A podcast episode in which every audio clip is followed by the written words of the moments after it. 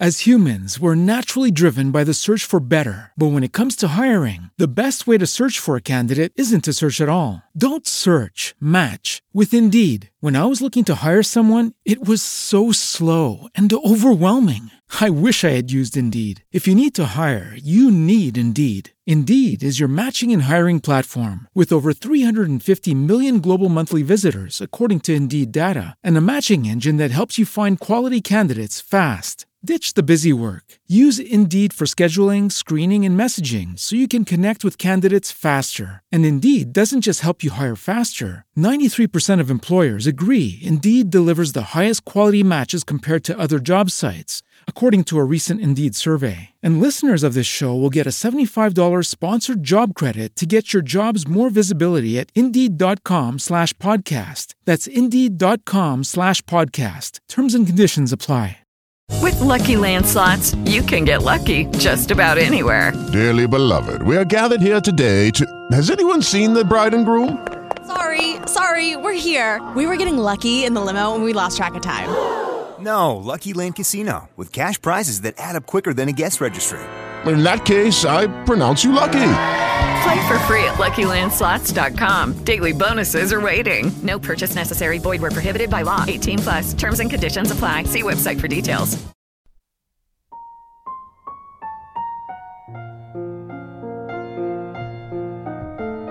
Audiolude.fr présente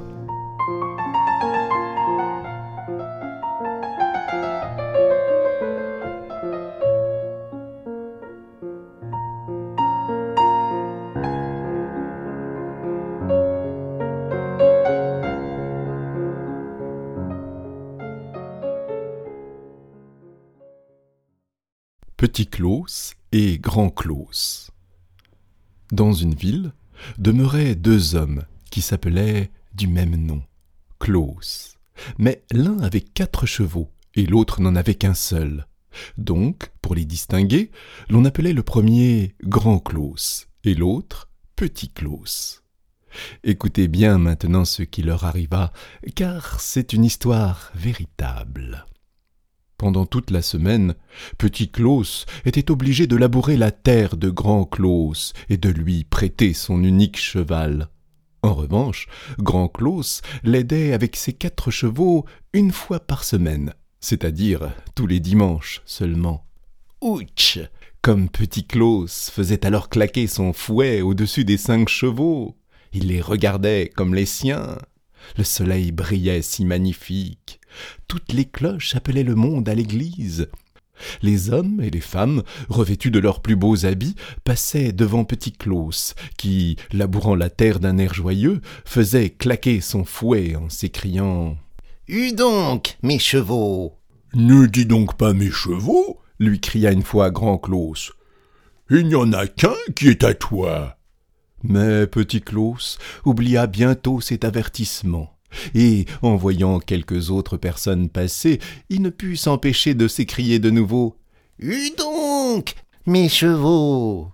Pour la dernière fois, lui dit Grand Klaus, ne répète plus ces paroles.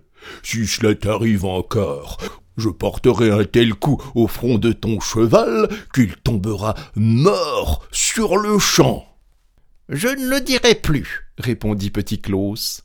Mais lorsqu'il passa encore du monde qui le saluait amicalement de la tête, il devint bien content. Et, fier de pouvoir labourer son champ avec cinq chevaux, il fit claquer son fouet en s'écriant Eue donc, mes chevaux J'apprendrai le eue donc à tes chevaux, dit le grand Klaus. Puis il prit une massue et appliqua un coup si fort au front du cheval de Petit Klaus qu'il tomba mort sur le champ. Son maître se prit à pleurer et à se lamenter. Ensuite, il écorcha la bête morte, fit sécher la peau au vent, la mit dans un sac et se rendit à la ville pour la vendre. Le chemin était long et passait par une grande forêt. Il faisait un temps affreux. Petit Klaus s'égara, et avant qu'il eût retrouvé le bon chemin, la nuit survint. Il lui fallut renoncer à rentrer en ville. Près de la route se trouvait une grande ferme, et quoique les volets fussent fermés, on y voyait briller de la lumière. Peut-être j'y pourrais passer la nuit, pensa-t-il, et il frappa à la porte. La femme lui ouvrit, mais lorsqu'elle apprit ce qu'il voulait, elle lui dit de passer son chemin. Son mari était sorti, et elle ne recevait pas d'étrangers. Soit, je coucherai dehors, répondit-il, et la femme referma la porte. Près de la maison était une grange au toit de chaume rempli de foin. J'y coucherai bien, dit petit Claus. Le lit est bon, et il n'y a pas de danger que la cigogne me morde les jambes. Sur le toit perchait une cigogne à côté de son nid. Il rampa dans la grange où il se coucha. Il se retourna plusieurs fois pour bien dormir. Les volets de la maison ne se fermant pas entièrement, il put voir ce qui se passait dans la chambre. Au milieu se dressait une grande table ornée d'un rôti, d'un poisson et de plusieurs bouteilles de vin. La paysanne et le chantre étaient assis joyeusement et se régalaient. Comme ils s'enterraient, dit petit Claus, et il allongea la tête pour mieux voir. La femme servit un gâteau délicieux. Grand Dieu, quel festin Tout à coup, un homme à cheval s'approcha de la maison. C'était le mari de la paysanne qui rentrait chez lui. Tout le monde l'estimait comme un brave homme, mais il avait une maladie étrange. Il ne pouvait apercevoir un chantre sans entrer en fureur. Connaissant cette particularité, le chantre avait profité de l'occasion pour rendre une visite à la femme et lui dire bonjour pendant que le mari était absent et la bonne femme lui avait fait l'honneur en lui servant un délicieux repas. Pour éviter des désagréments, lorsqu'elle entendit son mari qui venait, elle pria son convive de se cacher dans un grand coffre vide, ce qu'il fit volontiers, connaissant la maladie du paysan. Puis, la femme serra promptement le manger et le vin dans le four, pour que son mari ne lui adressât pas de questions embarrassantes. Quel dommage soupira petit Claus dans la grange, en voyant disparaître le gâteau. Qui est là-haut? s'écria le paysan en se tournant, et il aperçut petit Claus. Pourquoi te coucher là? Viens plutôt dans la chambre. Petit Claus lui raconta comment il s'était égaré, et lui demanda l'hospitalité pour la nuit. Très volontiers, répondit le paysan. Mais mangeons d'abord un morceau. La femme les reçut tous deux avec amabilité, prépara de nouveau la table et servit un grand plat de riz. Le paysan, qui avait faim, en mangea de bon appétit, mais petit Claus pensait aux délicieux rôtis, aux gâteaux et au vin cachés dans le four. Il avait jeté sous la table le sac contenant la peau de cheval. Comme il ne pouvait supporter le riz, il appuya ses pieds sur le sac et fit craquer la peau sèche. Chut dit-il à son sac, mais au même moment il le fit craquer plus fort. Qu'y a-t-il dans le sac? demanda le paysan. Un sorcier, répondit Claus. Il ne veut pas que nous mangions du riz. Il me dit que, par un effet de sa magie, il se trouve dans le four un rôti, du poisson et un gâteau. Ce n'est pas possible, dit le paysan en ouvrant promptement le four. Il découvrit les mets superbes que sa femme y avait serrés et crut que le sorcier avait fait ce prodige. La femme, sans oser rien dire, posa tout sur la table, et ils se mirent à manger du poisson, du rôti et du gâteau. Klaus fit de nouveau craquer sa peau. Que dit-il à présent? demanda le paysan. Il dit que, près du four, il a fait venir trois bouteilles de vin. La femme leur servit le vin, et son mari se mit à boire en s'égayant de plus en plus. Il eût bien voulu posséder un sorcier pareil à celui du sac de Petit Claus. Je voudrais qu'il me montrât le diable, dit le paysan. Cela me ferait plaisir, car je suis tout à fait en train. Mon sorcier peut tout ce que je lui demande. Puis il fit craquer le sac. Entends-tu? Il dit que oui, mais le diable est bien terrible à voir. Oh, je n'ai pas peur. Quelle mine a-t-il? Il paraîtra devant nous sous la forme d'un chantre. Ouf Que c'est vilain Je ne peux pas supporter la vue d'un chantre. N'importe, comme je saurai que c'est le diable, j'aurai du courage. Seulement qu'il ne m'approche pas. Petit Klaus approcha son oreille du sac comme pour écouter le sorcier. Que dit-il? Il dit que si vous voulez ouvrir ce grand coffre, là-bas au coin, vous y verrez le diable. Mais il faut bien tenir le couvercle pour qu'il ne s'échappe pas. Aidez-moi à le tenir, dit le paysan en s'approchant du coffre, où la femme avait caché le véritable chantre, tout tremblant de frayeur. Le couvercle fut soulevé. Ouf s'écria le paysan en faisant un bond en arrière. Je l'ai vu. Il ressemble tout à fait au chantre de notre église. Il est horrible.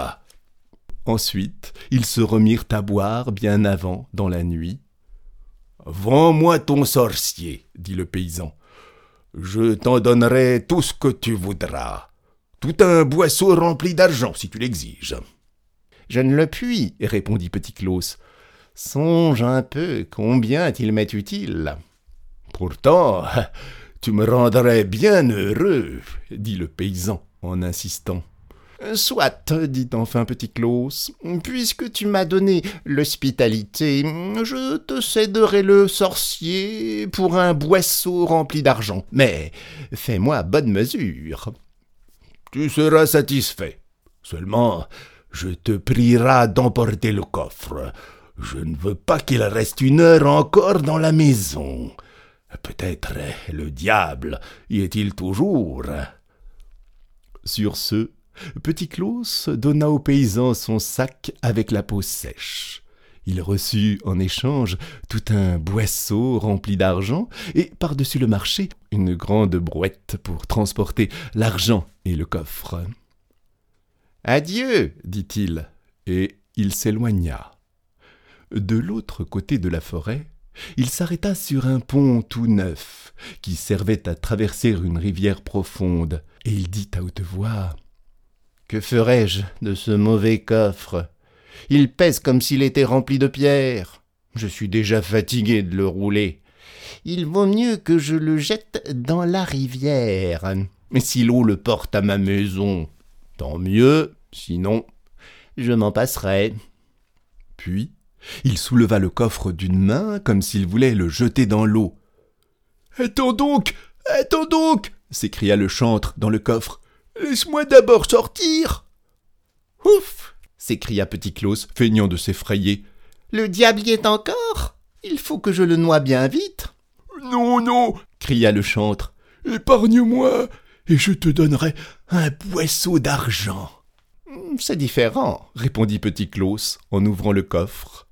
Le chantre sortit, poussa le coffre vide dans l'eau et retourna chez lui donner au petit Klaus son boisseau d'argent. Klaus eut ainsi de quoi remplir sa brouette. Rentré chez lui, dans sa chambre, il fit rouler par terre toutes les pièces de monnaie. Voilà une peau de cheval bien vendue, s'écria-t-il. Grand Klaus mourra de dépit lorsqu'il apprendra toute la richesse que mon unique cheval m'a rapportée. Puis, il envoya un garçon chez Grand Claus pour le prier de lui prêter un boisseau vide. Que veut-il en faire? pensa Grand Claus. Et il enduisit le fond de goudron afin qu'il y restât quelque chose d'attaché. Lorsque le boisseau lui fut rendu, il y trouva collées trois pièces de dix sous. Comment? s'écria-t-il où diable a-t-il pris tout cela? Et il courut immédiatement chez Petit Claus. D'où tiens-tu tout cet argent? De ma peau de cheval que j'ai vendue hier au soir. Tu en as tiré un bon prix, dit Grand Claus. Puis il retourna bien vite chez lui, prit une hache, abattit ses quatre chevaux, les écorcha et porta leur peau à la ville. Des pots Des pots Qui veut acheter des pots? cria-t-il dans toutes les rues. Tous les cordonniers et les corroyeurs accoururent pour lui en demander le prix. Un boisseau d'argent pour chacune, répondit Grand Claus. Es-tu fou? Crois-tu que nous ayons de l'argent par boisseau? Des pots Des pots continua-t-il. Qui veut acheter des pots? Et si quelqu'un les marchandait Un boisseau d'argent pour chacune répondait-il toujours. Il veut se moquer de nous s'écria enfin tout le monde. Puis les cordonniers prirent leurs courroies, les corroyeurs leurs tabliers, et ils se mirent à frapper rudement Grand Claus. Nous arrangerons si bien ta peau qu'elle deviendra rouge et bleue, dirent-ils. Veux-tu te sauver? Veux-tu te sauver? Et Grand Claus, au milieu des coups, se sauva hors de la ville. Bon, dit-il une fois rentré chez lui, chez Petit Claus, qui est la cause de tout cela. Je vais le tuer. Cependant, la vieille nourrice de Petit Claus était morte, et quoiqu'elle se fût montrée bien méchante envers lui, il la pleura. Il coucha la femme morte dans son lit pour voir s'il ne pourrait pas la rappeler à la vie, et resta toute la nuit dans un coin sur une chaise. Au milieu de la nuit, la porte s'ouvrit, et Grand Claus entra avec sa hache. Connaissant l'endroit où était placé le lit de Petit Claus, il s'en approcha tout doucement et appliqua un coup violent au front de la vieille nourrice morte. Maintenant, tu ne me tromperas plus, dit-il en s'éloignant, car il croyait avoir tué son ennemi. Quel méchant homme s'écria Petit Claus. C'est moi qu'il voulait tuer. Heureusement pour ma vieille nourrice qu'elle était déjà morte. Il revêtit ensuite la vieille femme de ses habits de dimanche, emprunta un cheval à son voisin et l'attela à sa voiture. Puis il plaça la vieille sur le siège de derrière, de façon qu'elle ne pût tomber, et il traversa ainsi la forêt. Arrivé à une auberge, Petit Claus s'arrêta pour demander quelque chose à manger. L'aubergiste était un homme très riche, bon diable au fond, mais emporté comme si son corps eût été rempli de poivre et de tabac. Bonjour, dit-il à Petit Claus. Comme tu es endimanché aujourd'hui. Oui, répondit Claus en descendant, je vais conduire ma vieille nourrice à la ville. Apporte-lui un verre d'hydromel pour se rafraîchir, et parle-lui bien haut, car elle n'entend presque pas. Je n'y manquerai pas, dit l'aubergiste, et il alla verser un grand verre d'hydromel qu'il porta à la vieille dans la voiture. Voici un verre d'hydromel, cria-t-il à la femme morte, mais elle ne bougea pas. Est-ce que vous ne m'entendez pas? cria-t-il de toutes ses forces. Voici un verre d'hydromel de la part de votre maître. Mais il avait beau s'épuiser à crier, la vieille ne bougeait pas. Alors, emporté par la colère, il lui jeta le verre à la figure avec une telle violence qu'elle tomba en arrière dans la voiture, n'étant retenue par aucune attache. En ce moment, Petit Claus survint. Mille malheurs s'écria-t-il en empoignant l'aubergiste par la poitrine.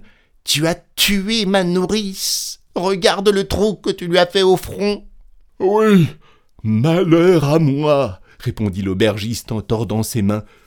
J'ai encore une fois cédé à mon emportement. Mon cher petit Claus, je te remplirai un boisseau d'argent et je ferai enterrer ta nourrice comme si elle était ma mère, si tu veux ne pas me trahir. Le bourreau me couperait la tête, que tu n'en serais pas plus avancé, et cela me ferait beaucoup de mal à moi. Claus accepta, reçut un troisième boisseau d'argent et chargea l'aubergiste de l'enterrement. Revenu chez lui, il envoya un garçon chez Grand Claus pour lui emprunter un boisseau vide. Qu'est-ce à dire? s'écria celui-ci. Je ne l'ai donc pas tué. Il faut que je le voie moi-même. et il se rendit aussitôt auprès de Petit Claus avec le boisseau. Comme il ouvrit de grands yeux en apercevant tout cet argent. Comment as-tu gagné ce trésor? demanda-t-il. Tu as tué ma nourrice à ma place. J'ai vendu son corps et l'on m'en a donné un boisseau d'argent. C'est un bon prix, dit Grand Claus. Puis il se dépêcha de rentrer chez lui, prit une hache et tua sa vieille nourrice. Ensuite, il la plaça dans sa voiture, partit pour la ville et demanda à l'apothicaire s'il voulait acheter un cadavre. Voyons, répondit l'apothicaire, mais d'abord, dis-moi d'où tu le tiens. Chez ma nourrice, que j'ai tuée pour la vendre un boisseau d'argent. Grand Dieu, es-tu fou de dire de pareilles choses? Au risque de te faire couper la tête. Mais, ayant appris la vérité, il fit comprendre au méchant homme toute l'horreur de sa conduite et la peine qu'il avait méritée. Là-dessus, Grand Claus, effrayé, sauta dans sa voiture, fouetta les chevaux et s'en retourna au galop. Tout le monde le croyait fou. Je me vengerai, s'écria-t-il sur la grande route. Je me vengerai de Petit Claus et, dès qu'il fut rentré, il prit un grand sac, alla chez Petit Claus et lui dit été ta dupe une seconde fois. Après avoir abattu mes quatre chevaux, j'ai tué ma nourrice. Toi seul es cause de tout le mal, mais tu ne me tromperas plus. Puis il saisit Petit Claus par le milieu du corps, le fourra dans le sac et le jeta sur ses épaules en disant Je m'en vais te noyer. Le chemin jusqu'à la rivière était long, et Petit Claus lourd à porter. C'est pourquoi le meurtrier entra dans un cabaret pour se rafraîchir, laissant le sac derrière la maison où personne ne passait. Hélas, Hélas soupira petit Claus dans le sac, se tournant et se retournant, mais il ne put arriver à délier la corde. Par hasard, une vache, échappée de la prairie, se sauva de ce côté, et un vieux berger courut à sa poursuite pour lui faire rejoindre son troupeau. Voyant le sac qui remuait, il s'arrêta. Qui est là? s'écria-t-il un pauvre jeune homme qui doit tout à l'heure entrer au paradis. Tu es bien dégoûté.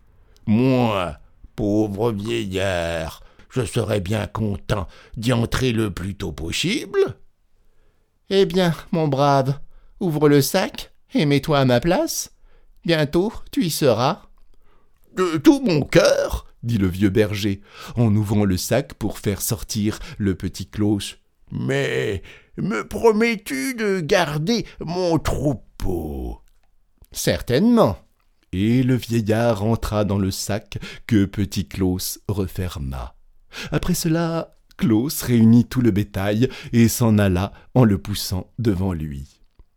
Quelques moments après, Grand Claus sortit du cabaret et remit le sac sur son dos mais il le trouva bien léger, car le vieux maigre berger pesait bien moins que petit Claus.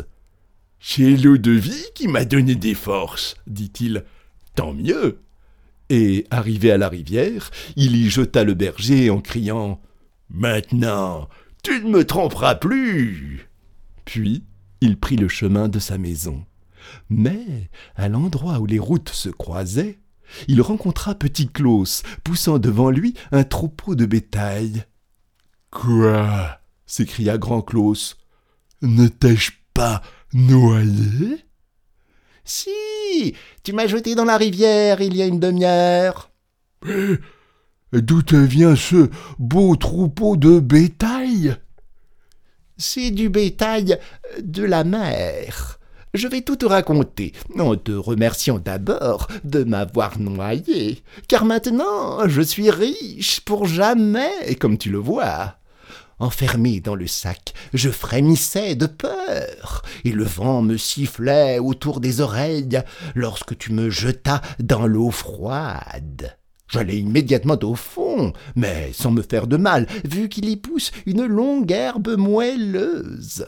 Bientôt, le sac fut ouvert, et une charmante demoiselle, habillée de blanc, portant une couronne de verdure sur la tête, me prit la main en me disant Je t'ai attendu, mon petit Klaus. Regarde quel joli cadeau je vais te faire. Et elle me montra un troupeau de bétail. Je la remerciai bien poliment en la priant de me montrer le chemin pour retourner à terre. Ce qu'elle fit avec la plus grande amabilité. Vois-tu, grand Klaus, la rivière n'est pour le peuple de la mer qu'une grande route bordée de beaux arbres, de champs verdoyants et de fleurs parfumées. Je sentais les poissons nager autour de ma tête, comme les oiseaux volent dans l'air. Partout dans les vallées paissait un bétail gras et magnifique. Bientôt, j'arrivai avec mon troupeau à une montée qui menait à terre. Et me voici. Tu as bien de la chance, dit Grand Klaus. Crois-tu que moi aussi j'aurai un troupeau de bétail si je vais au fond de la rivière? Sans doute, mais je ne pourrai te porter dans le sac jusque-là. Tu es trop lourd. Si tu veux y aller et te fourrer dans le sac après, je t'y pousserai volontiers. Tu es un bon garçon, petit Klaus. Mais rappelle-toi bien que si je ne reviens pas avec un troupeau de bétail de la mer, je t'administrerai une bonne volée de coups de bâton. Il n'y a pas de danger, répondit Petit Klaus, et ils se mirent en route. Lorsque les bêtes, qui avaient soif, aperçurent l'eau, elles coururent de toute leur force pour boire. Regarde comme elles se dépêchent, dit Petit Klaus. Il leur tarde de retourner au fond. Allons, vite, aide-moi, répondit Grand Klaus en entrant dans le sac. Et, pour plus de sûreté, ajoute une grosse pierre. Sans cela, je risquerais peut-être de ne pas arriver au fond. Sois tranquille, dit Petit Klaus, tu y arriveras. Cependant, il y ajouta une énorme pierre, fit cela le sac et le poussa dans la rivière. Ploum Voilà grand Klaus qui tombe au fond. J'ai bien peur qu'il n'y rencontre pas la demoiselle au bétail, dit petit Klaus. Puis il reconduisit son troupeau sur la grande route et revint bien content chez lui.